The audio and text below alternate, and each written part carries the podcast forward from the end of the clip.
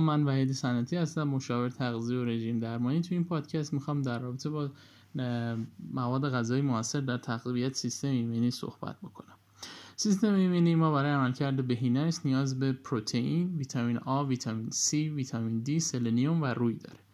منابع غذایی اینها به ترتیب اگر بخوام خدمتتون عرض کنم برای پروتئین، سلنیوم و zinc انواع گوشت سفید و قرمز، تخم مرغ و لبنیات هستش. برای ویتامین آ هویج، گوجه فرنگی، کدو حلوایی و به طور کلی هر میوه و سبزی رنگی هست. در رابطه با ویتامین C مرکبات، کیوی، فلفل دلمه و سیب هستش.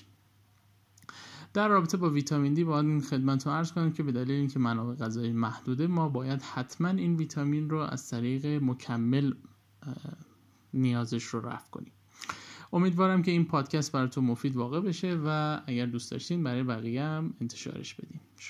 سالم و تندرست باشین.